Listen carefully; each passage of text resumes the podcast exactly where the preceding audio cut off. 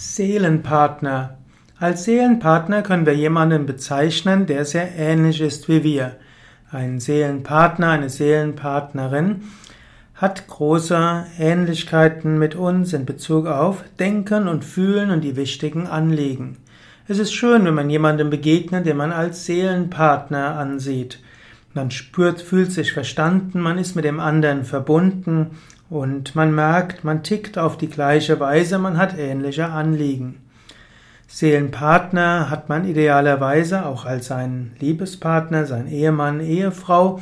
Wenn man das Gefühl hat, man ist Seelenpartner, man gehört in der Seele zusammen, dann geht vieles leichter. Seelenpartner kann man aber auch zum Beispiel haben in gemeinnützigen Organisationen oder auch in spirituellen Gemeinschaften. Dort hat man die ähnliche Anliegen. Und es ist sehr schön, wenn man mit Seelenpartnern zusammen ist. Tiefe Seelenpartner wird man selten finden in wenn, wenn man in Unternehmen ist, wo es hauptsächlich darum geht, Geld zu scheffeln. Seelenpartner findet man eben in gemeinnützigen Organisationen, in ökologischen Bewegungen, in spirituellen Gemeinschaften.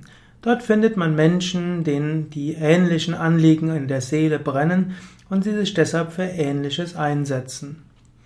Wichtig ist aber, dass man erkennt, auch Seelenpartner sind auch unterschiedlich. Ich erlebe es immer wieder, dass Menschen, die sich eine Weile als Seelenpartner angesehen haben, dass die sich plötzlich spinnefeind werden oder doch mindestens sich furchtbar übereinander aufregen. Da wenn man jemanden sieht, den man als Seelenpartner identifiziert, kommen viele Hoffnungen und viele Vorstellungen, wie der andere sich sonst noch zu verhalten hat.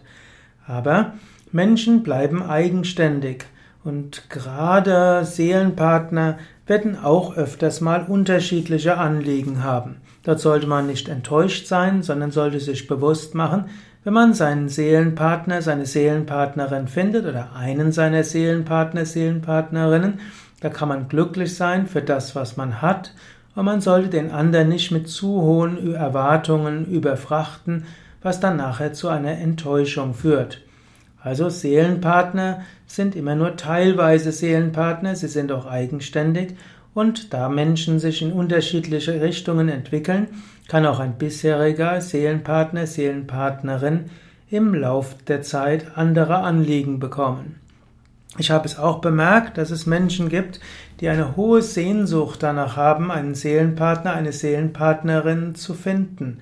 Und aus dieser Erwartungshaltung finden sie auch immer wieder Menschen, die sie als Seelenpartner, Seelenpartnerin sehen.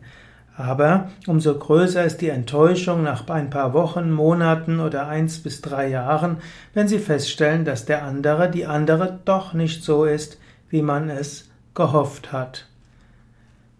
Daher sei dankbar für Partner, Freunde, Freundinnen, für Kollegen, für Gurubais, also Schüler des gleichen Meisters, mit denen du dich in der Seele verbunden fühlst.